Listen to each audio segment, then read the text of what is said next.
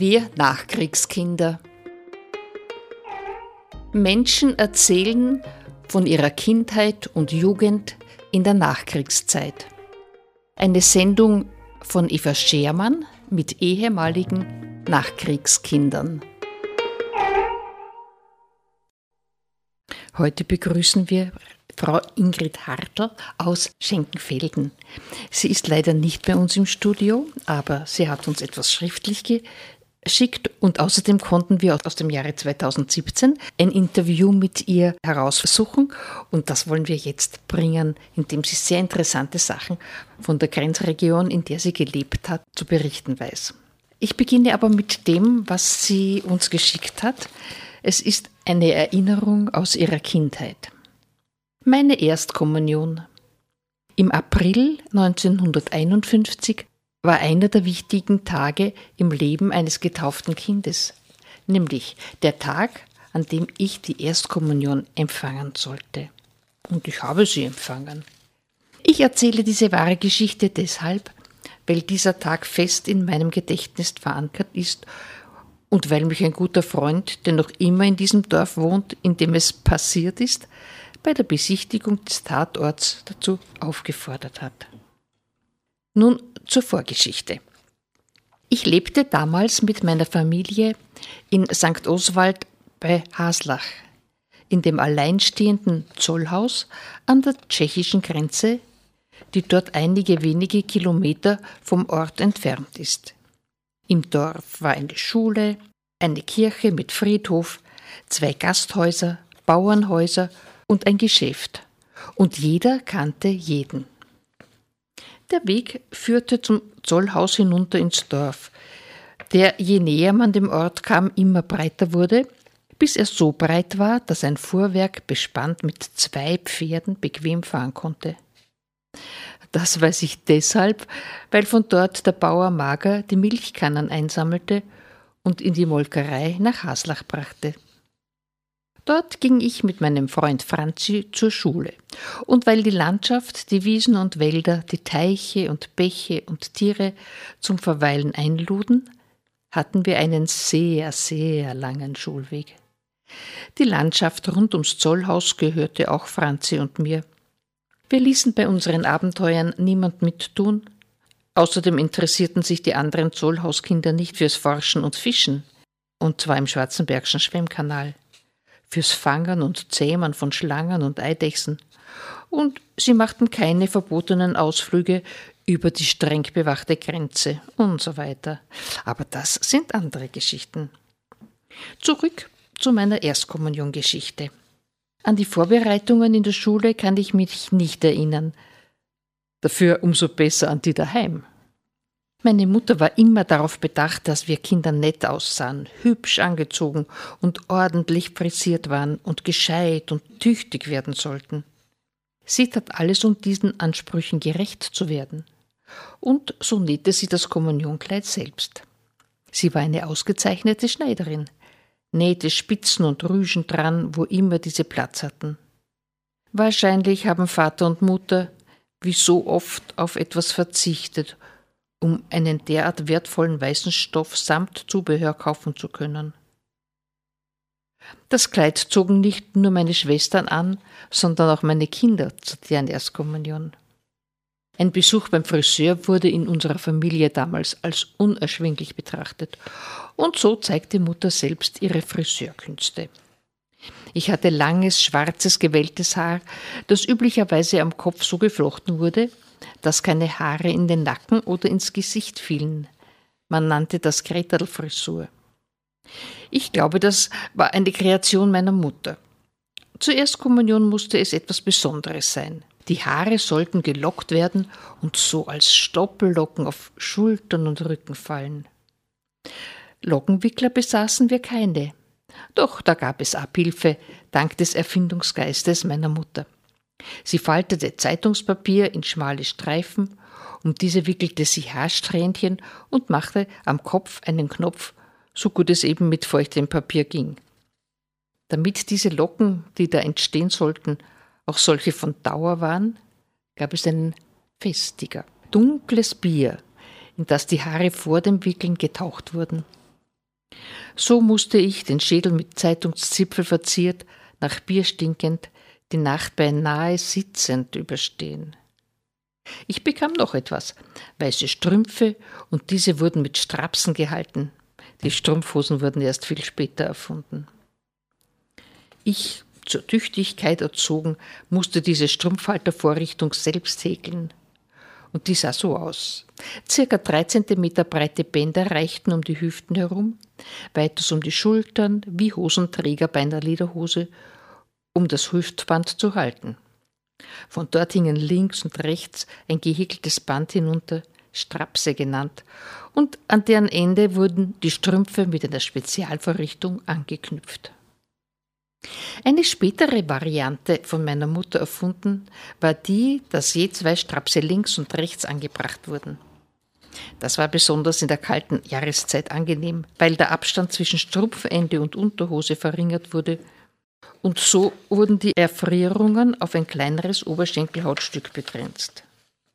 Die Schuhe waren neu, weil ich die Älteste war, und so blieb mir das Schicksal meiner Geschwister erspart, das Gewand samt Zubehör von der jeweiligen Vorgängerin anziehen zu müssen.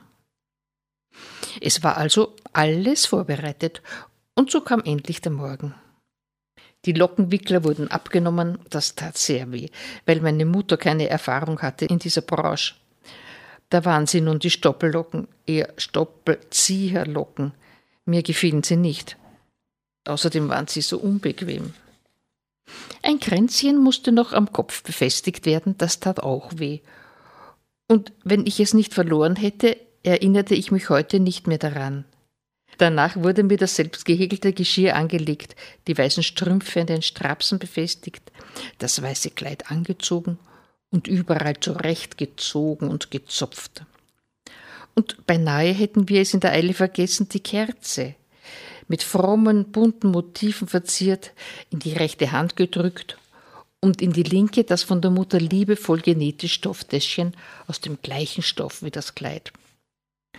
Und weil das alles so lange dauerte und weil meine Mutter Meisterin im nicht rechtzeitig fertig werden war, meinte sie, ich soll schon ins Dorf hinuntergehen, meine Mitschüler würden warten. Sie warteten schon lange übrigens. Mutter würde schon rechtzeitig nachkommen. Ich hatte es also eilig. Bis zum Mager, dem Rahmfuhrmann, ging, besser gesagt, lief alles gut. Aber dort wurde der Weg breiter, aber auch steiniger. Und so ein Stein wurde mir zum Verhängnis. Es ging, wie es eben beim Stolpern und Hinfallen üblich ist, sehr schnell. Der Schock. Ich rappelte mich auf. Oh Gott, welch dunkel hier, siehe Fidelo, zweiter Akt. Ich schleuderte die Ursache, meine Locken aus dem Gesicht und lief heulend weiter. Im Pfarrhof wischte Pater Josef die Tränen aus meinen Augen. Ich spürte, mit welcher Behutsamkeit er dies tat. Er mochte mich sehr, er nannte mich immer Mausi und es gelang ihm, mich zu beruhigen. Da sah ich, was mit mir los war. Die Strümpfe waren am Knie zerrissen und das Knie blutete. Das Kränzchen war derart verrutscht, dass es in meinem Stoppellockenwirrwarr kaum noch zu sehen und zu retten war. Das Kleid hatte alles einigermaßen überstanden, aber es war voll Dreck. Pater Josef und seine Pfarrersköchin haben noch nie eine Erstkommunionkerze gesehen, bei der, obwohl man sie gerade hielt, der Docht nach unten zeigte. Sie war zweimal gebrochen. Nun begannen alle, mich so wiederherzustellen, dass ich mich in der Kirche vor dem lieben Herrgott nicht schämen sollte. Ich musste das Kleid ausziehen, es wurde getrocknet und ausgebürstet, die Strümpfe wurden umgedreht und zugedreht, dass das Loch hinten war, und auf den noch sichtbaren Schmutz und die blutigen Stellen streute die Pfarrersköchin Mehl. Ich sah aus wie ein Müllerbursche. Die Kerze wehrte sich gegen jeden Versuch, wieder eine richtige Erstkommunionkerze zu werden. Und so bekam ich eine ganz gewöhnliche Kirchenkerze ohne jeden Schmuck. Und als mir Pater Josef bestätigte, dass ich nun dem lieben Gott gefallen würde, war ich zufrieden denn er musste es ja wissen. Geschrieben wurde diese Geschichte im Jänner 2016 von Ingrid Hartl.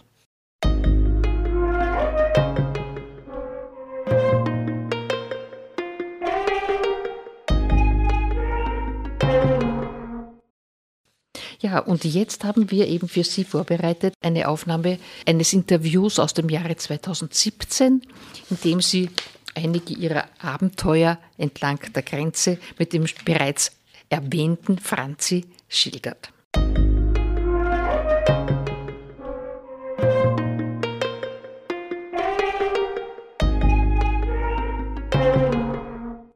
Wie wir gewohnt haben in St. Oswald bei Haslach, und da habe ich einen Freund gehabt, der war Jahr jünger wie ich. Und wir zwei haben natürlich dort oben ganz an der tschechischen Grenze in dem Zollhaus gewohnt und haben dort einiges erforscht. Und ein Erlebnis, das wir gehabt haben, wir zwei, möchte ich dir jetzt erzählen.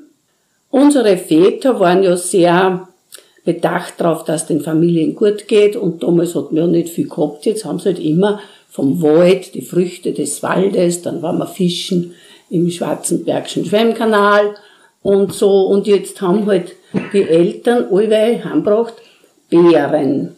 Und der Franzi, mein Mitarbeiter, haben wir gesagt, jetzt machen wir mal Folgendes, weil herüben in Österreich haben wir nicht mehr recht viel Erdbeeren gefunden. Jetzt schauen wir, ich glaube drüben in der Tschechei gibt's natürlich bessere. Und es war wirklich so. Wir haben aber als Kinder schon gewusst, ich war damals so acht, neun Jahre alt, der Franzi ein Jahr jünger, wie ich gesagt habe, dass äh, Betreten der Tschechei natürlich verboten ist. Und umso mehr hat uns ja natürlich gejuckt. Tatsächlich haben wir da an der Grenze also eine Stelle gefunden, wo man unbeaufsichtigt in die Tschechei so einschlürfen konnte, weil drüben in der Tschechei war ja Wildnis. Der Stacheldraht war ja ein paar hundert Meter weiter drinnen und zwischen Stacheldraht und Grenze war totale Wildnis. Und in so einer Wildnis kann man sich natürlich gut verstecken. Und wir sind da umgeschlafen und eine und wir haben natürlich so wie immer, wenn wir auf Entdeckungsreise waren, also Milchkandel mitgehabt, der Kleins und vom Vater vom Krieg wo er immer sein Jausen drin gehabt hat, das hat er da mitgebracht. Auch. Und dort sind wir dann umgeschlafen und tatsächlich haben wir da drüben wirklich so schöne Plätze gefunden. Das war so, dass dort, wo die Erdbeer gewachsen sind, das war ein Kreis, so ungefähr drei, vier Meter Durchmesser, und da ist wirklich kein Unkraut gestanden. Das war wie wenn sie die Erdbeer da selbst also ein Platzl gesucht hätten. Mehrere solche Platzeln. Ja, wir haben halt da eingebrockt in unsere Heferln, weil wir haben ja gewusst, dass wir immer teilen müssen daheim. Und haben uns wieder ausgeschlichen aus dieser Tschechei. Eines Tages sind wir wieder um und jetzt musst du dir vorstellen, wir haben gewusst, dass schon die Grenze bewacht wird. Wir haben auch gewusst, wie die die Grenze bewachen, die Tschechen, nämlich beritten. Die sind auf Pferde dahergekommen. Und tatsächlich, wir haben wieder so ein wunderschönes Erdbeerplatz gefunden. Auf einmal hören wir so Pferdehufe, so, was der so durch groß, ein bisschen Maria, was ist denn jetzt los? Jetzt kannst du dir vorstellen, jetzt haben uns mir da, oh Gottes Willen, haben wir auch einen Hund bellen gehört. Aber ich glaube, unsere Herzen haben mehr geklopft als ein Hund sein Gebell, haben uns natürlich ganz flach eingelegt in das Gestrüpp und haben gewartet. Und ich sehe das nur so wie heute. Wir waren natürlich mucksmäuserstill, haben uns überhaupt nicht gerührt. Zuerst haben wir gesehen, so durch das Gestrüpp so auf, da waren so junge Bäume schon und so, haben wir die Pferde gesehen. Die sind vielleicht sieben, acht Meter neben uns vorbeigeritten, zu zweit. Und der Hund ist auch nicht mehr gewesen. Und der hat auch dann auf einmal böd und der ist dann, jetzt kommt der Hund zu. Wir haben uns gehalten bei der Hand und mei, jetzt ist aus mit uns. Na, das ist gut vorbeigegangen. Aber inzwischen ist dann, das glaube ich war eher noch an dem, bei demselben Erlebnis, es ist dann etwas nicht gut ausgegangen.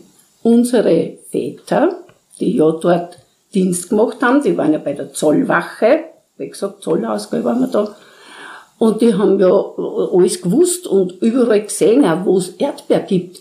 Und die waren so verwundert, weil wir alle mit einem Kantel voll Erdbeer dahergekommen sind. Voll schönste Erdbeer. Was haben sie gemacht, die zwei? im Franzi, sein Vater und mein Vater, die haben uns verfolgt, wie wir einmal wieder unterwegs waren.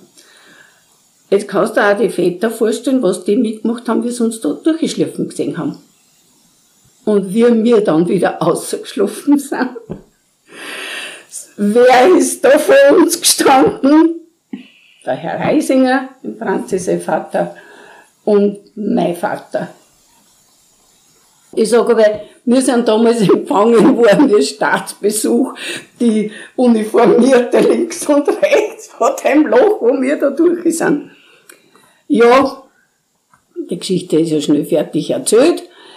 Ich habe ein großes Glück gehabt, weil ich habe bei solchen Vergehen eigentlich Schläge gekriegt, also ordentlich. Aber der Franzi, der Arme, hat Hausarrest gekriegt. Acht Tage Hausarrest. Und Hausarrest, das war für uns einfach unvorstellbar schlimm. Weil uns hat ja dort oben die ganze Gegend gehört. Da war kein Haus in der Nähe, da war nur Wildnis. Und, aber wir haben dann wieder gesucht und haben einen Kirschbaum entdeckt. Ein paar Wochen später oder Drüben. Zeit später. Wieder in der Tschechei. Der war aber woanders. Und der Kirschbaum war deswegen für uns so interessant, weil auf den hat einmal wunderbare Kirschen. Und das zweite war, man konnte aufklettern auf den Kirschbaum, weil da war so eine Erhöhung. Und wenn man auf den Kirschbaum nur aufgeklettert ist, hat man drüben in der Tschechei eine Kolchose gesehen. Und das hat man von herum von Österreich aus nirgends gesehen. Und das hat natürlich unser Interesse auch sehr geweckt, weil Wer hat sich denn als Kind damals schon eine Kolchose vorstellen können? Ne? Der Kirschbaum war auch nicht so weit drinnen. Da hätte man rechtzeitig flüchten können. aber, aber das war so ein ganz Erlebnis, das halt so dadurch, dass uns eben die Berittenen äh, da entdecken hätten können. Das ist noch so wie heute.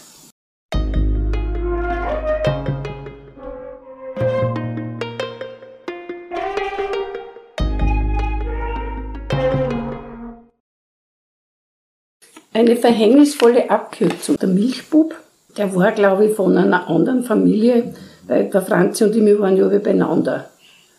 Also dort war so eine Abkürzung, weil da ist, hat die Grenze so einen Zipf gemacht. Und da drüben war ein Haus.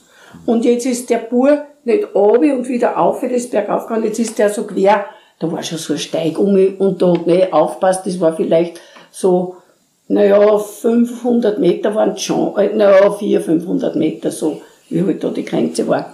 Und der hat erzählt, dass sie auf tschechischem Gebiet, wie er über den Zipf gegangen ist mit der Milchkanne, hat er den, äh, gesehen, dass in dem, da war so ein Teich, also ein leerer Teich, und dort sind Grenzsoldaten drinnen versteckt gewesen, und wie der Bur vorbeigegangen ist, ist der außer und hat geschrien, Stoi.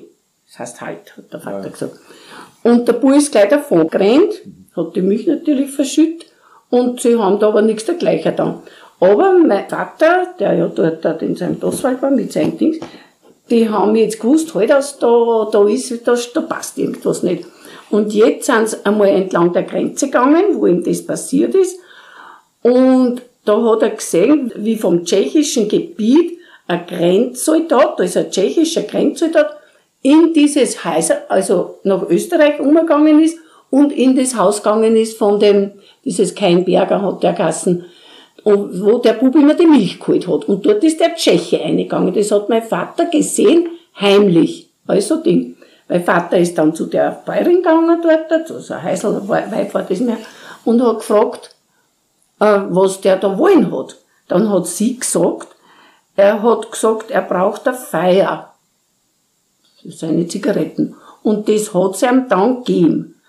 Und jetzt ist der Vater aber näher gekommen und hat ihn dann aufgehalten. Er hat den Soldaten angerufen und hat gesagt, er soll kommen, er soll kommen. Und er ist dann wirklich rausgekommen. Also er war schon wieder in der Tschechei, so war das. Der ist dann wieder ohne und der Vater ist erst da gewesen. Dann hat er ihn angeschrien und hat gesagt, er soll stehen bleiben. Und er hat ihn gefragt, was er da wollen hat. Er war wieder unterwegs zu dem Teich. Und er hat dann gesagt, er hat um eine Feier gebeten und die Frau hat ihm es gegeben.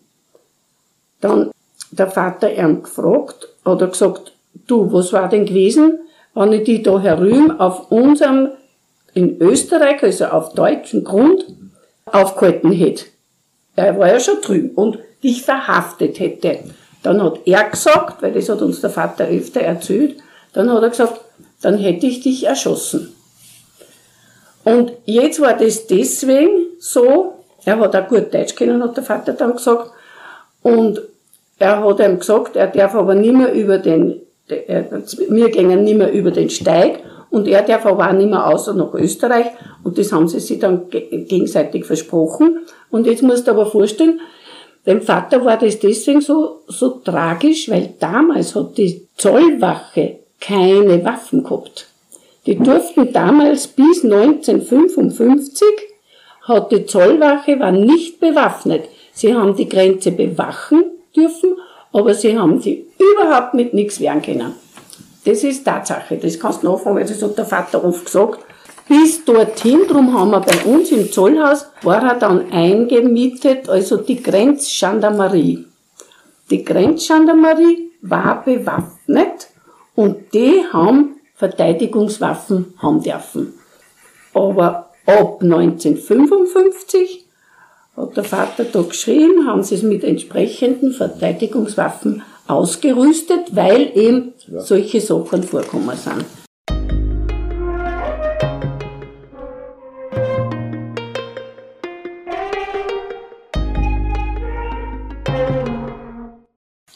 Ja, das ist auch ganz eine nette Geschichte.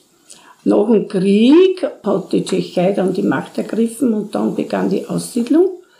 Und es kam zu bandenmäßigen Schmuggel und er war damals in Weigetschlag.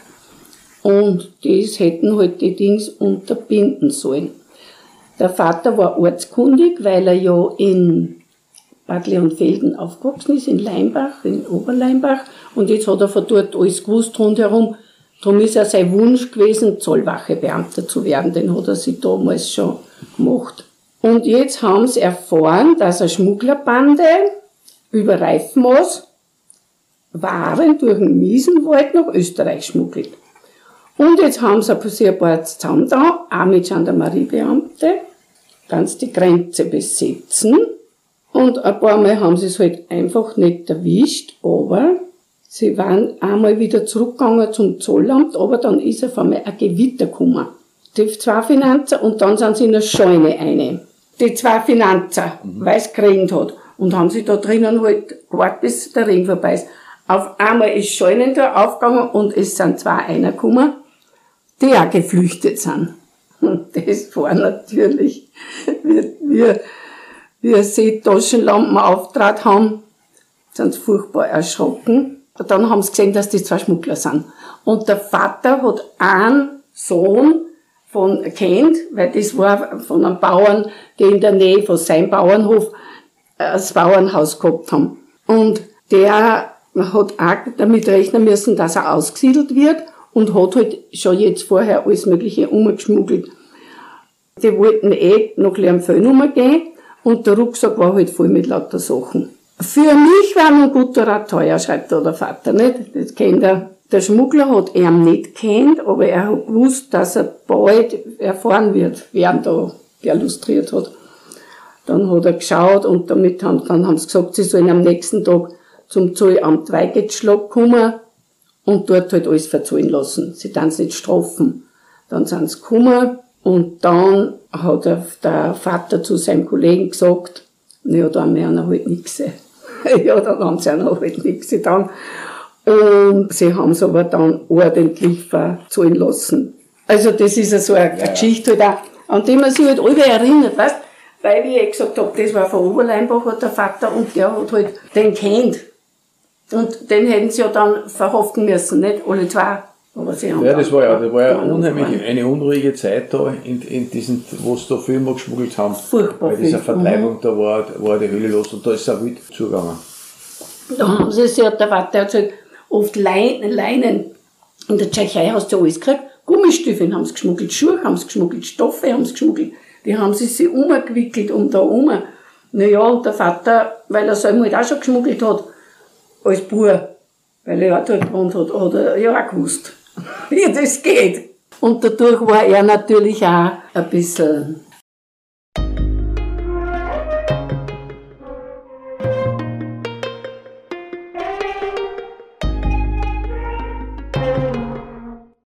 Mein Vater hat ja Diensthunde gehabt und da ist er um Mitternacht weggegangen, der Vater mit dem Hund, der Dirndlkassen und das war unwahrscheinlich gute Fährtenhündin. Und er ist Richtung Stiegersdorf gegangen, das war jetzt schon ein Leopoldschlag. Auch durch den Markt, er hat sich angeleint, wenn es finster war.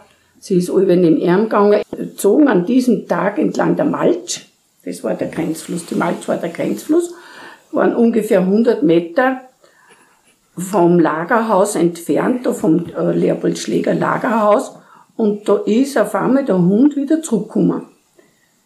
Das hat er immer gemacht, wenn irgendwer dahergekommen ist und das halt mitten in der Nacht. Und wenn wer ein Fahrzeug gekommen ist oder wenn wer zu Fuß dahergekommen ist, jetzt hat er sich gedacht, der Vater, na ja, jetzt kommt wer. Er hat aber niemand gesehen. Und er ist, die Hündin ist einfach nicht mehr von ihm weggegangen. Oder sie denken, ja, fürchtet sie und jetzt hat er es angeleint. Und sie ist dann direkt mit dem Vater Richtung Grenz gegangen durch ein Kornfeld gegangen. Denkt Vater, was ist denn da los? Und es war ganz finster und der Vater war natürlich gespannt. Was, was ist denn jetzt mit dem Hund los? Und das Kornfeld ist bis zum Malch gegangen und da war das Korn gerade groß gewesen und 50 Meter ungefähr vor der Malch ist Hündin stehen und hat böd. Vater hat Taschenlampen auftrat und dann hat er einen uniformierten tschechischen Grenzsoldaten gesehen, der da im Kornfeld gelegen ist und gesagt hat, nicht schießen, nicht schießen, bitte nicht schießen.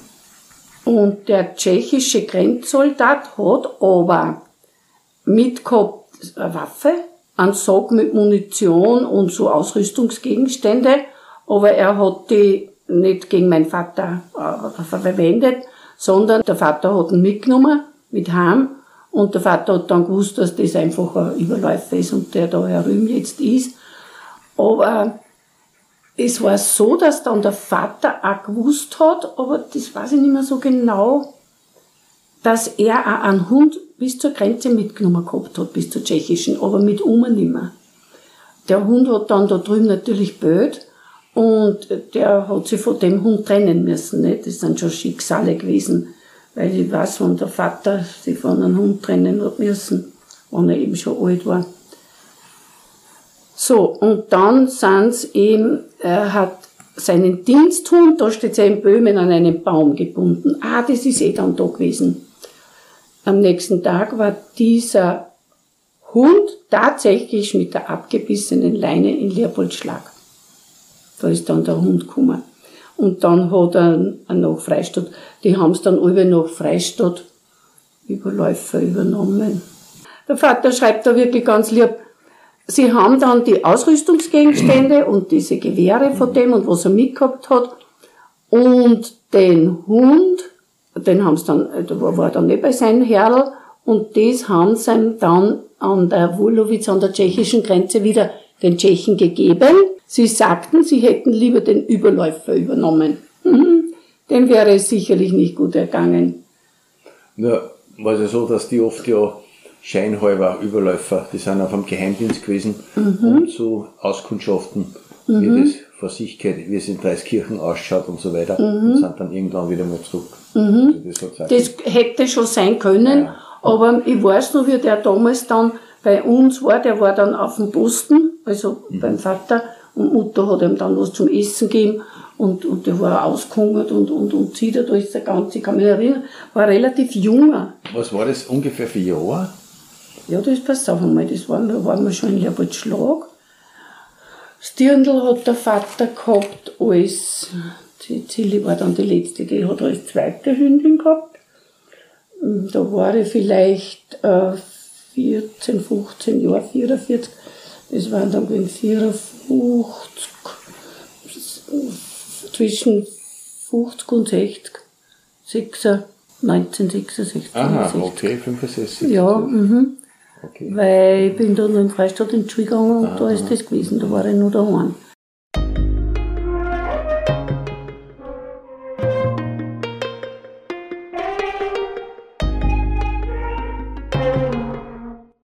Gast in der heutigen Sendung war Ingrid Hartl, zwar nicht selbst im Studio, aber mittels eines bereits aufgenommenen Interviews und einer von ihr verfassten Geschichte über das Erstkommunionkleid war sie dann doch da.